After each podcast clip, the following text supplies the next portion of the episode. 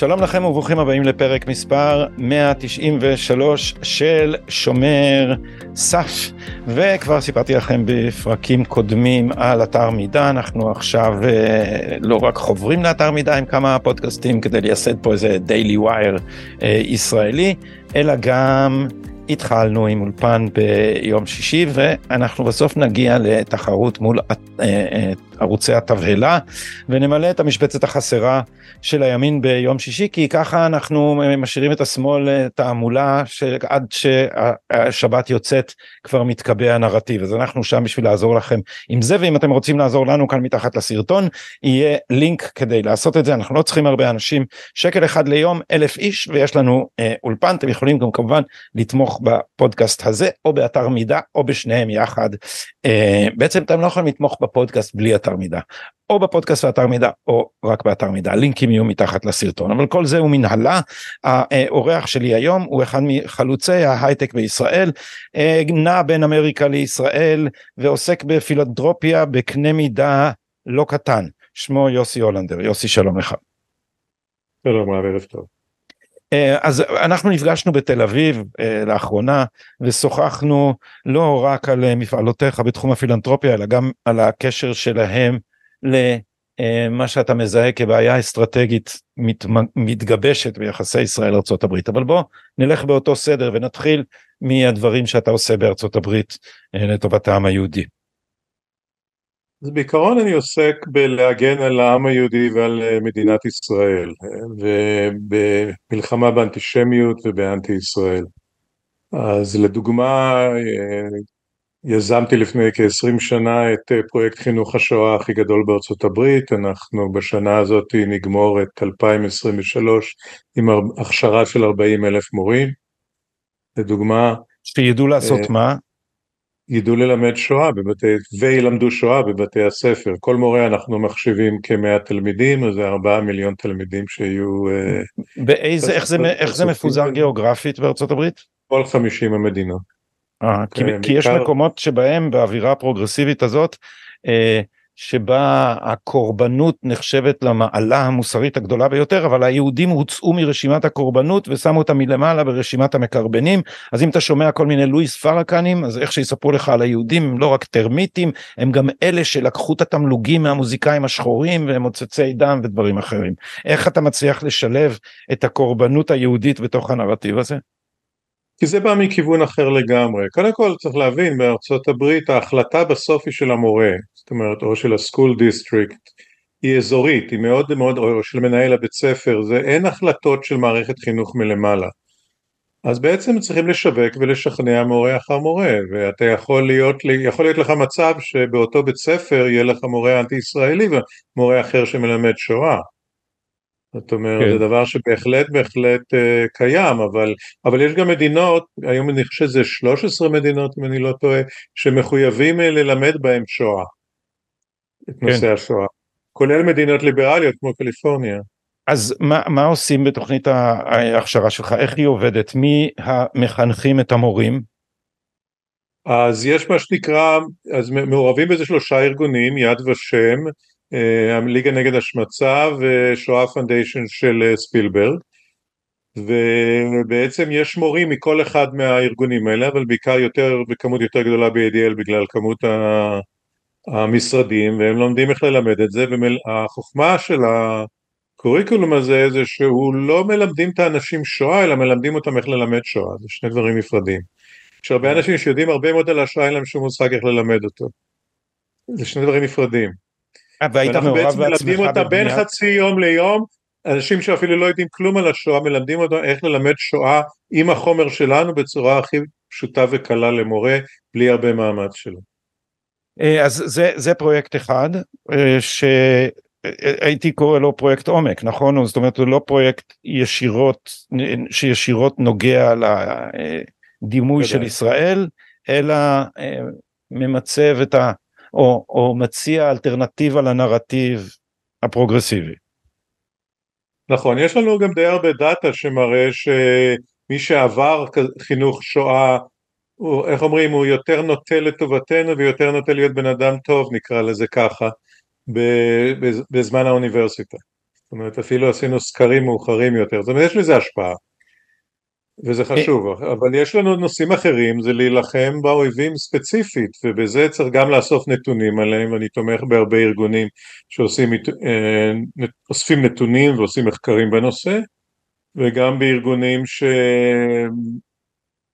שמעצבים תודעה או בונים talking points וכולי ובעיתונים יהודיים וכולי שמדווחים על הנושא זה מכסה די תחום די רחב כי אויבינו משקיעים הרבה יותר כסף מאשר אנחנו בסדר גודל של פי מאה וצריך להילחם מאוד מאוד ממוקד.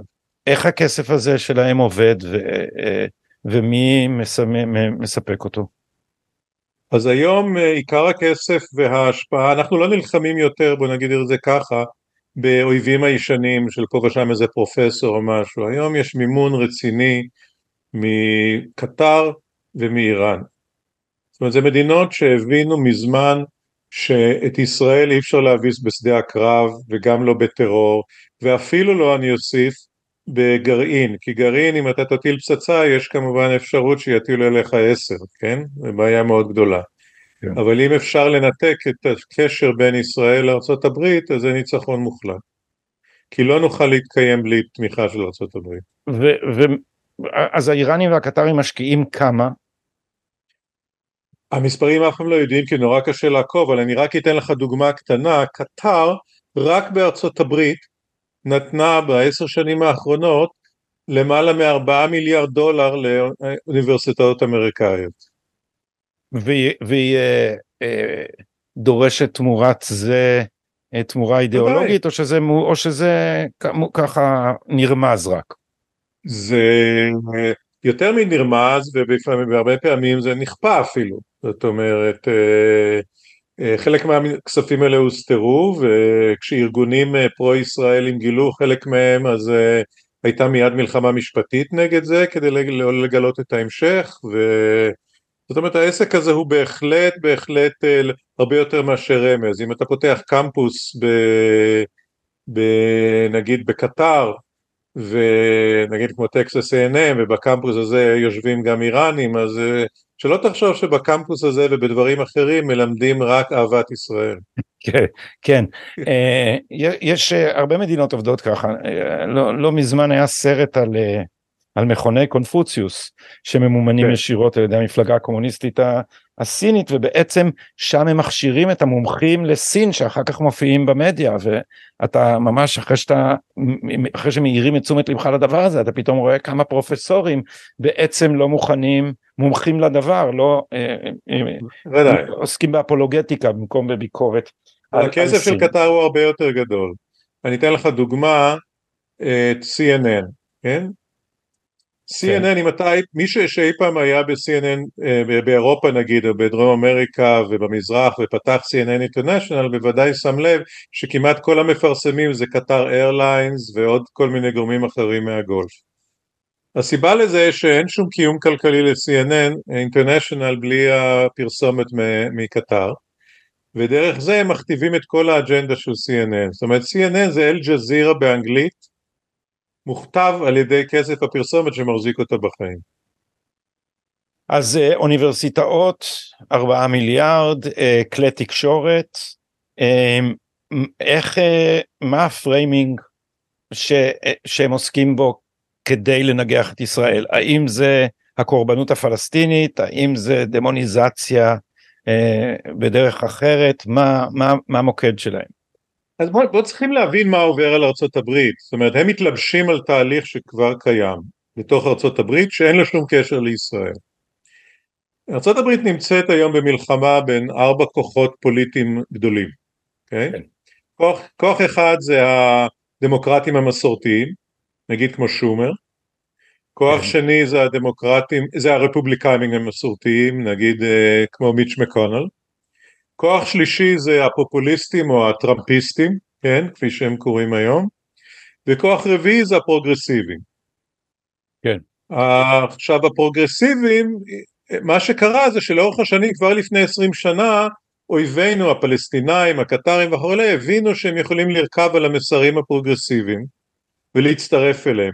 לא, זה לא כן. קשר שהוא מאה אחוז אבל הם רוכבים ודרך זה הם בעצם נכנסים לרוב מוקדי הכוח בארצות הברית כי הפרוגרסיבים בעבודה מאוד שיטתית של עשרים שנה השתלטו על מוקדי הכוח בארצות הברית בלי שום קשר לישראל והאויבים שלנו רוכבים את זה והתוצאות הן די הרות אסון. זה, זה, זה מתאים לתוך הנרטיב כך שאי אפשר להגיד שזה מקרה שהם התלבשו על, ה, על הדבר הזה מפני שקודם כל ישנה אנטישמיות אה, אה, מסורתית, שנית אין דרך טובה יותר לטפל ברגשות האשם של המערב מאשר להאשים את היהודים, ושלישית תחת השפעתו של אדוארד סעיד, הרי, הרי כל התנופה של הדבר הזה היא אנטי לאומית ואנטי קולוניאלית, אז זאת אומרת מה שהיה בלימודים המסורתיים התנגשות בין תנועות שחרור לאומיות נגד הקולוניאליזם עכשיו יש לנו אה, שני ש, שני הזרמים מצטרפים כך שהפרוגרסיבים הם נגד הלאומיות ונגד הקולוניאליזם וישראל היא ממש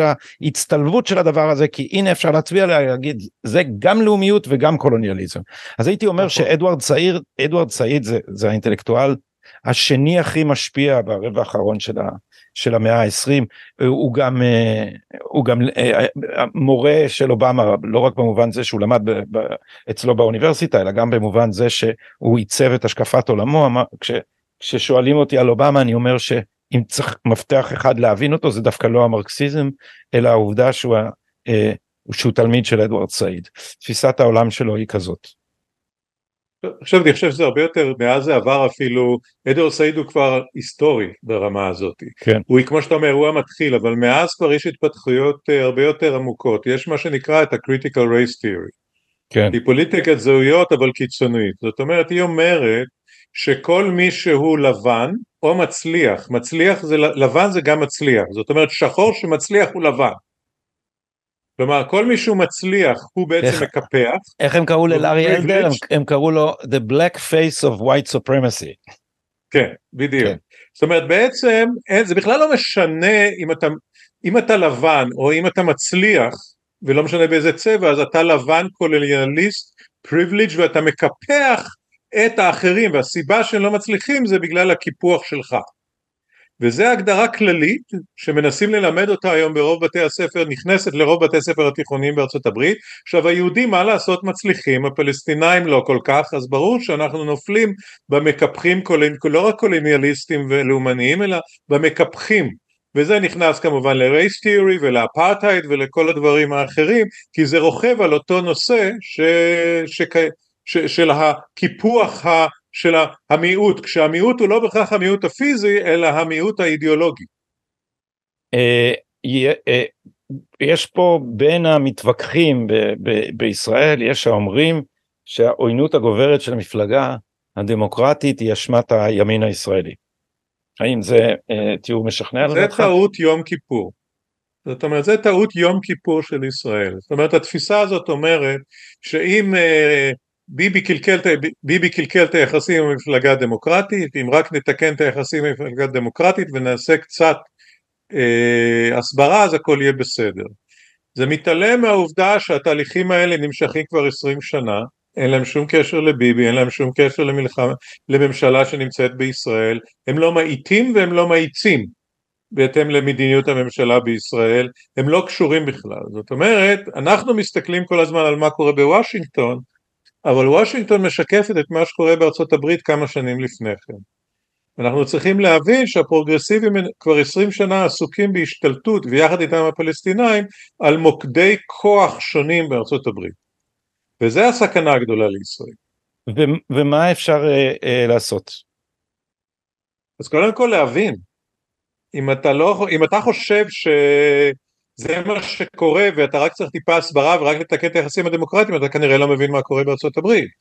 אני אתן לך דוגמה אולי דרך זה ואולי ניתן עוד כמה דוגמאות כדי שאנשים יבינו את זה ביותר כללי ולא ואחרי זה על מה אפשר לעשות כן בהחלט. אבל קודם כל זה עניין של ההכרה וההבנה כמה עמוק הסיכון אז דיברנו על זה כבר על אוניברסיטאות על זה כולם מדברים ש-99% מהפרופסורים היום הם ליברלים פרוגרסיביים זאת אומרת יש בעצם חרם מוחלט בארצות הברית על, על פרופסורים שמרנים בלי שום קשר לישראל.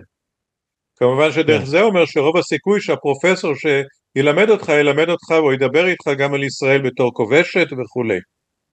כן. אבל בוא ניקח נושא אחר, ניקח לדוגמה תובעים מחוזיים, כן? כן. אז כבר לפני כמה, איזה עשר שנים בחור בשם ג'ורג' סורוס הבין שמכיוון שהוא לא יכול לשנות יותר את החוקים והוא נכשל אז הוא אומר במקום לשנות את החוקים שזה רוב האנשים מצביעים אני לא צריך אני יכול להשתלט על אלה שעוקפים את החוקים. על איזה חוקים אה, אתה מדבר על חוק בכלל. חוק בכלל למשל כן. כמה שנים אנשים יהיו בכלא את מי אתה עוצר את מי אתה מעמיד למשפט בלי שום קשר לאנטישמיות. ואז תכף אני אסביר איך זה מתקשר לאנטישמיות ואז הוא התחיל לממן מערכות בחירות של מה שנקרא district attorneys בערים הגדולות בעיקר. לדוגמה ב-LA ומינה לשם אנשים קיצוניים באופן מפחיד. למשל ב-LA יש מישהו שהיה קודם אה, העורך דין של שוויז ונצואלה. כן. כן? אנשים סופר קומוניסטים רדיקליים והוא לקח נגיד אם מערכת בחירות הייתה עולה 300 אלף דולר הוא אה, שם שלושה מיליון דולר.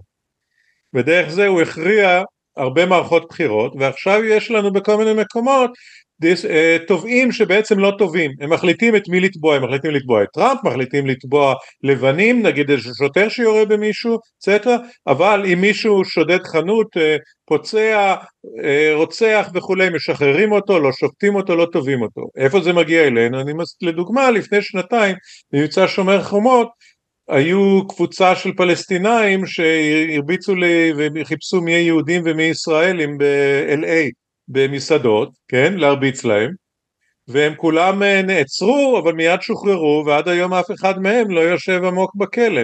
זה מדיניות מכוונת שבאה גם נגדנו. זה כן. רק דוגמה של כשאתה מפעיל את החוק איפה ואיפה. תופעה מוכרת גם מישראל. כן, דוגמה אחרת של השתלטות אחרת זה מה שנקרא הסושיאל מדיה. זאת אומרת, כל המקומות השונים, אם זה פייסבוק ואם זה מה שהיום איקס ואם זה איקס יצא מזה קצת תכף נדבר על זה אולי ואם זה ואם זה אה, גוגל וכולי בעצם יש השתלטות פנימית בתוך המערכת הזאת וכשאתה, וההשתלטות הזאת מתבצעת לא רק על ידי כסף אלא על ידי גם בוטים חיצוניים. למשל יש עשרות אלפי בוטים איראנים יש יחידה שלמה כנראה שם שעסוקה בהפצת כל החומר האנטישמי והגברה שלו ברשת והגוגלים והפייסבוקים למיניהם לא מתערבים, כן? הם פחות או יותר מתערבים קצת אבל לא מספיק כי הם עושים כסף מהפצה, זה המודל הכספי שלהם ולכן הם לא מעוניינים לעצור את הדברים האלה. כן. זה דוגמה, אני נותן, יכול לתת לך עוד עשר מרכיבים שונים כאלה, כל אחד שאני אגיד לך ידכא אותך קצת יותר, כן? אז, אז מה אפשר לעשות יוסי? קודם כל זה הבנה, ואני חושב שההבנה הזאת צריכה להתחיל בגורמי הביטחון. זאת אומרת אנחנו מקדישים היום כל דבר קטן אין לנו שום בעיה לשים שתי מיליארד על זה בשביל לעצור כל טרוריסט או לעצור איזשהו משט שמגיע מאיזשהו מטורקיה או, או מכל מקום אחר בעולם להשקיע כסף ולעצור את המלחמה הרכה אנחנו לא מוכנים זאת אומרת האויבים שלנו הבינו שזה הבטן הרכה שלנו הם משקיעים מיליארדים. לדעתי יש עשרות אלפי אנשים באיראן שנלחמים במלחמה הרכה נגד השטן הגדול והשטן הקטן ואנחנו יושבים בצד ומסתכלים על זה כאילו זה לא קורה. אה נעשה קצת כסף להסברה קצת יחידה ב, ב, בעולם האסטרטגי אבל אין יחידה באמ"ן שעוסקת בזה וממפה את, ה, את העסק. אין יחידה שנלחמת בזה נגיד איזשהו אה, יחידת קומנדו. אין לנו אחרים והתהליכים האלה קורים לא רק בארצות הברית הם קורים במדינות, בתוך מדינות ערב הם קורים בתוך, באירופה הם קורים בהרבה מקומות. זאת אומרת המלח... אני רק כיסיתי אמרתי לך מיל... מעל 4 מיליארד דולר זה רק האוניברסיטאות. אנחנו מדברים על עשרות מיליארדים. של איראן וקטאר. זה רק האוניברסיטאות בארצות הברית כן. כן אז אחרי שאנחנו יודעים ומבינים, אה, מה, נניח שעכשיו המדינה תקצה לזה כסף, ואיך ובמה נשקיע אותו. תראה, אני לא, אני לא רוצה להגיד על זה, כי אתה יודע, זה כמו שאני לא, אני לא רוצה לתת נגיד לצה"ל ולמוסד הוראות איך בדיוק אה, לפעול ביהודה ושומרון ולשב"כ, כן? זה לא ה... אני לא אגדיר שזה המומחיות שלי, אבל אני אתן לך דוגמה של שני דברים שאפשר לעשות, כן, אחד או שניים. כן. דוגמה, ארה"ב עובדת, כל העולם היום עובד בצורה של אינפלואנסרס, אוקיי? זאת אומרת אנשים שכותבים או ברשת או בעיתונים או בטלוויזיה, זה בסופו של דבר קבוצה יחסית קטנה של אנשים, או בתוך מוסדות חשובים, נגיד בצבא. היום לדוגמה יש ארגון ב... בארצות הברית שנקרא ג'ינסה, ארגון יהודי, כן, לא רק יהודי, אבל ארגון שמביא לפה כל שנה איזה 30 גנרלים אמריקאים להכיר את ישראל וכולי. זה בעצם עובד כחלק, ברגע שמישהו מגיע לישראל לביקור, זה טרנספורמציה, ב-99% מהפעמים זה טרנספורמציה של הדעות שלו ושל ההבנה והקשר. אז אם נגיד במקום להביא 30 נביא 300 ואם במקום להביא אלף אנשים שונים או אלפיים אנשים שמביאים לכל מיני הדבר הזה לישראל נביא 20 אלף בשנה. תוך חמש שנים שינינו את כל מערך התודעה בארצות הברית נגדנו. למה? כי אנשים שהיו פה אפילו אם קולטים זה ישתנה okay? אוקיי? זה דוגמה לדבר שאפשר לעשות שהוא כבר עושים אותו הוא, זה רק עניין של כסף וריכוז מאמצים יש ארגונים אותו ארגון שמביא 30 יודע להביא 300 אם רק יהיה לו מספיק כסף. כן. ואם יהיה לו כסף פה להסיע אותו בארץ. זה כמו תקרא לזה פרויקט תגלית אבל uh, לכל האנשים שאנחנו צריכים לשכנע אותם.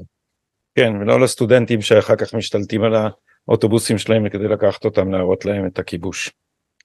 כן. אה, ואתה יודע חודרים לזה ג'יי סטריט וכל מיני ג'יי סטריט זה ארגון. אבל הם קטנים אנחנו בדרך כלל מאתרים את זה מוקדם ומזהירים את זה מראש. אבל ג'יי סטריט ג'יי סטריט זה ממומן על ידי סורוס נדמה לי. סורוס נכון, בין השאר, כן, הוא אחד המממנים כן. הגדולים שלו, כנ"ל, הוא מממן מספר ארגונים כאלה, כן. יש כן. ארגונים אחרים, אני אתן לך דוגמה של מימון כנראה איראני. פרויקט שנקרא המפינג פרויקט, הופיע לפני כשנה וקצת אתר שנקרא The Mapping Project, ויש שם מיפוי של כל היהודים במסצ'יוסס שמעורבים בישראל ובפרו יהודים. כל בתי הספר היהודיים, כל התורמים היהודיים, כל הארגונים, איפה הם גרים, איפה גרים, איפה לומדים הילדים שלהם, מפה לטרוריסט מה שנקרא. זה שליש מהאינפורמציה, שני שליש אחר מהאינפורמציה זה משרדי ה-FBI, ה-CIA, ה-Security, המשטרות, כמה אנשים יש שם, כל מה שאתה צריך לעשות בשביל להפעיל מערכת טרור שלמה במסצ'יוסטס נגד ישראל ונגד אמריקה. מדהים. זה מערכת שלפי כל הסימנים שיש בפנים, למשל אה, תרגום אה, שיכול להיות רק תרגום אה, לאנגלית מפרסית, לא מערבית, כן? זה כנראה יוצר באיראן, וזה לא השקעה קטנה, כן? לעשות דבר כזה עם כמות האינפורמציה שיש שם. אז זה דוגמאות של דברים שקורים, זה דבר שלדוגמה הסייבר הישראלי יכל לעצור, אם זו הייתה המשימה שלו. כן. באיזו מידה אה, האינפורמציה שאתה עכשיו אה, מוסר לנו אה, נמסרה גם למקבלי החלטות בישראל? תראה, כולם יודעים על, על, כולם יודעים דברים שונים, אוקיי? לאף אחד לא יודע הכל, כי אתה יודע, זה, כל אחד גם מתמקד בנושאים שיותר אה, קשורים אליו ומעניינים אותו, אבל הרבה ממקבלי ההחלטות רואים את זה, אבל אנחנו שבויים בקונספציה, כלומר זה חלק מהבעיה, זה כמו שהיה לפני יום כיפור בדיוק, כלומר אנחנו שבויים, אפילו, אפילו בימין אנחנו שבויים בקונספציה שעכשיו המצב טוב בוושינגטון, כלומר בוושינגטון הנה רק עכשיו אישרו לנו סיוע, הנה רק עכשיו אה, 500 ומשהו אנשים חתמו על מכתב תמיכה בישראל, אבל זה לא מה שחשוב, כן? חשוב מה שמתבשל למטה ומה שקורה בשטח, אם אנחנו נסתכל לדוגמה במבצע שומר חומות, אחרי איזה שבוע 30 סנטורים דמוקרטים, שזה רוב הסנטורים הדמוקרטים, חתמו על מכתב לביידן שיעצור את המלחמה, כדי להגן על הפלסטינים, החמאסניקים המסכנים. כן? כן. אז אנחנו כבר רואים אפילו בוושינגטון את הסדקים, אבל הסדקים, וושינגטון זה מה שמשקף את מה שקורה באוניברסיטאות, במקומות אליטיסטיים אחרים, היום, כן, לפני עשר שנים, שהמערכת... אנחנו צריכים לחשוב לאן זה ילך קדימה. כן כי המערכת בנויה ככה ובאמת אתה יודע, זאת הייתה התוכנית של המרקסיסטים התוכנית המודעת כשהרברט מרקוזה דיבר עליה בשנות ה-60 רודי דוצ'קה המרקסיסט הגרמני קרא לזה המצעד הארוך דרך המוסדות, The long march through the institutions, האלוזיה היא למצעד הארוך של הקומוניסטים הסינים של, של מאו שאמר בעצם צריך סבלנות וצריך להכשיר את המקום שבו מכשירים את כל, את הדיפלומטים, את העיתונאים, את הפקידים, את הכלכלנים, את כל, את הפוליטיקאים, את כל מי ש... את עורכי הדין באופן מאוד חשוב, את כל מי שאחר כך, זאת אומרת הכינו את הקאדרים האלה במשך אפשר כבר להגיד 60-70 שנה. נכון. אבל המאמץ הגדול ביותר והכסף הגדול ביותר זה 20 השנה האחרונות והמופעים הקודמים שלהם שבהם ניסו להיצוא לשלטון הם לא עשו עבודה מספיק יסודית עכשיו הם הבינו ונכנסו להמון מוקדי כוח או השתלטו עליהם כמו אוניברסיטאות או שהם כבר בתהליכי השתלטות עליהם כולל אפילו הצבא כולל העיתונות הסושיאל מדיה כולל אה, בוא נגדיר את זה גורמי השפעה אחרים אה, בתוך ארצות הברית אמרנו המשפטי אבל יש, כן. יש עוד. אבל בשיחתנו יוסי אמרת לי אה, דבר מאוד מעניין אמרת תראה אה, אנחנו לא יכולים המאבק בין הפרוגרסיביים לשמרנים זה לא דבר שאנחנו יכולים זה, זה, זה לוחות טקטונים זה לא דבר שאנחנו יכולים לא, לא להידחף לא לתוכו אבל אבל אמרת לי אנחנו יכולים בכל זאת לנתק את הקייס של ישראל מתוך, ה, מתוך המאבק הזה. למה אתה מתכוון? תראה, בעצם, בעצם תראה, המערכת הפרוגרסיבית לא דואגת לכל המסכנים בעולם במרכאות. יש לדוגמה את החבר'ה בסין ששם טובחים בהם ומכניסים אותם למחנות ריכוז, כן, וכולי. אתה לא רואה שהפרוגרסיבים באמריקה מגינים עליהם, כן? למה? כי לא כדאי להם. זאת אומרת אנחנו צריכים בעצם ליצור משוואה שבה לא כדאי לך לתמוך באויבים של ישראל, כן? כי זה פוגע לך באג'נדה הפרוגרסיבית הכללית ואם כך אז ביום אחד, ביום שהחליטו שזה לא כדאי להם במשוואה אז יגידו אוקיי אז תעזבו אותם אז אה, הם יצטרפו לרשימת עוד אלף המסכנים במרכאות, כן? בעולם שאנחנו לא נוגעים בהם. כן. אנחנו צריכים בעצם ליצור משוואה שלא להילחם בפרוגרסיבים, כן? אלא להגיד להם, אלא בעצם לשכנע אותם, אני קורא להם, בעדין, לשכנע זה לא תמיד בעדינות, כן? כן. שלא כדאי להם. איך אפשר לעשות דבר כזה? וזה בעצם הבסיס של האסטרטגיה צריכה להיות של אסטרטגיה של מדינת ישראל.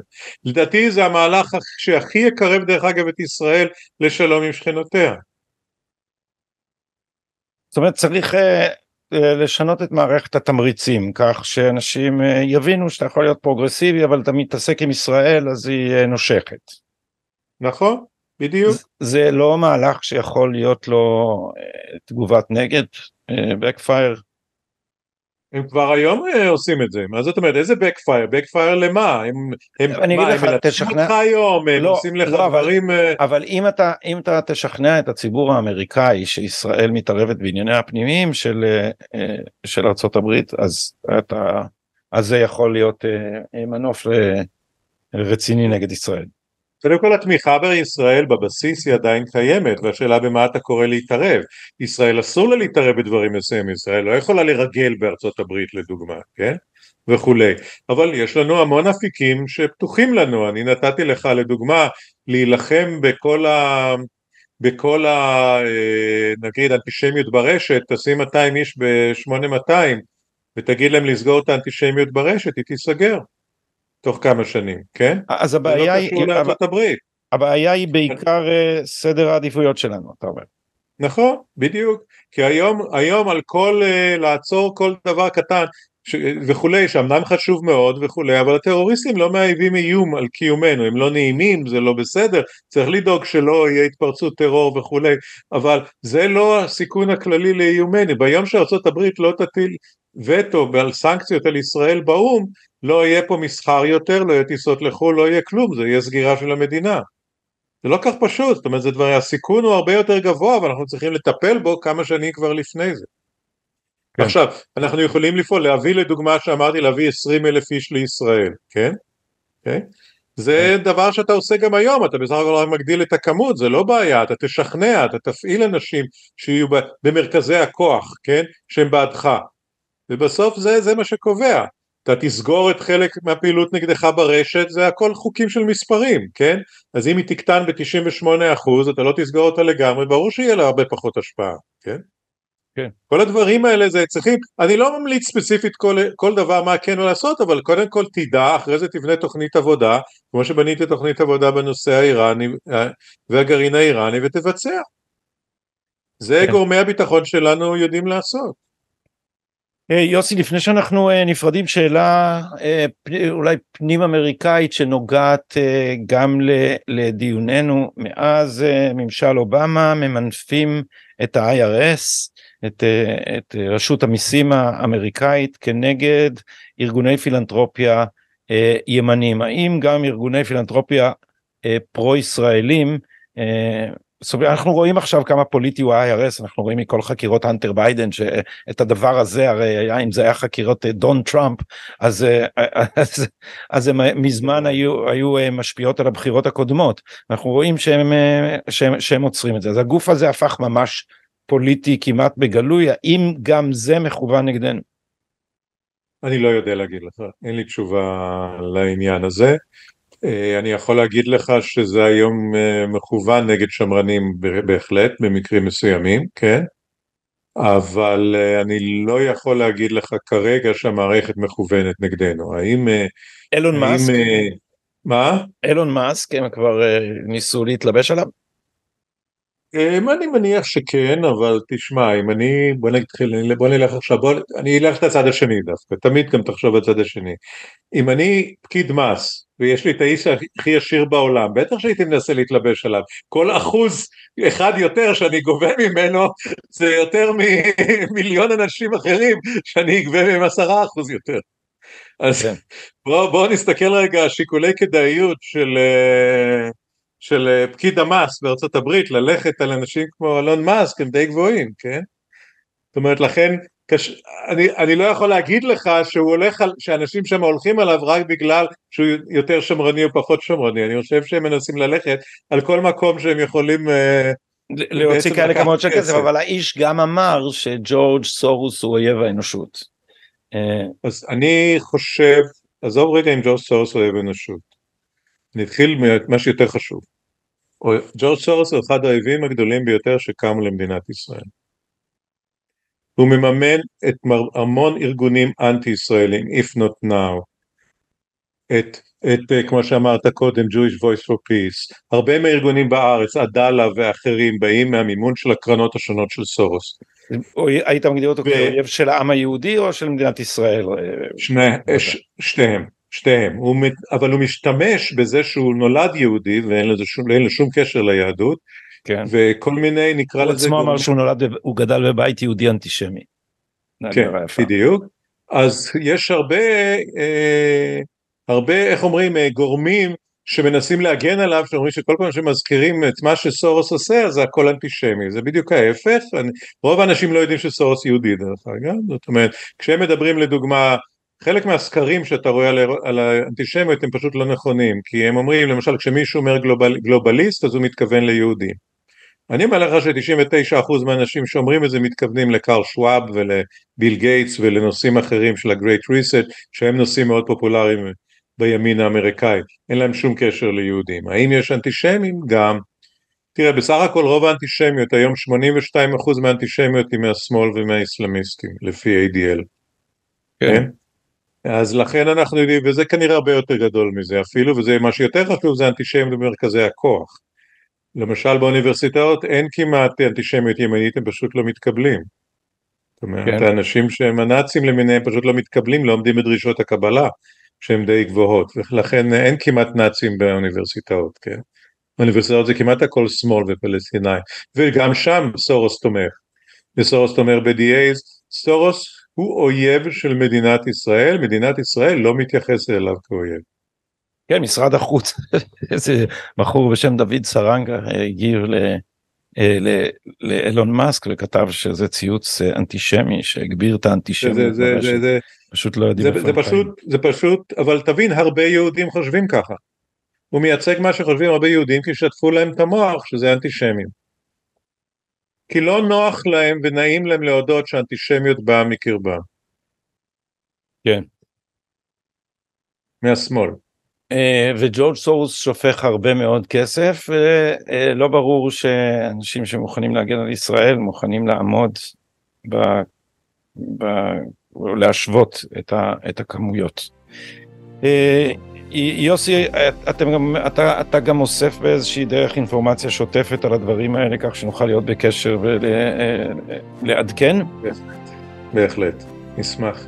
אז אני, אני אשמח להיות איתך בקשר בעניין הזה. הפודקאסט הזה פתוח בפניך, גם אה, תוכנית הרדיו, שומר סף ברדיו למבזקים באורך אה, דקות בודדות.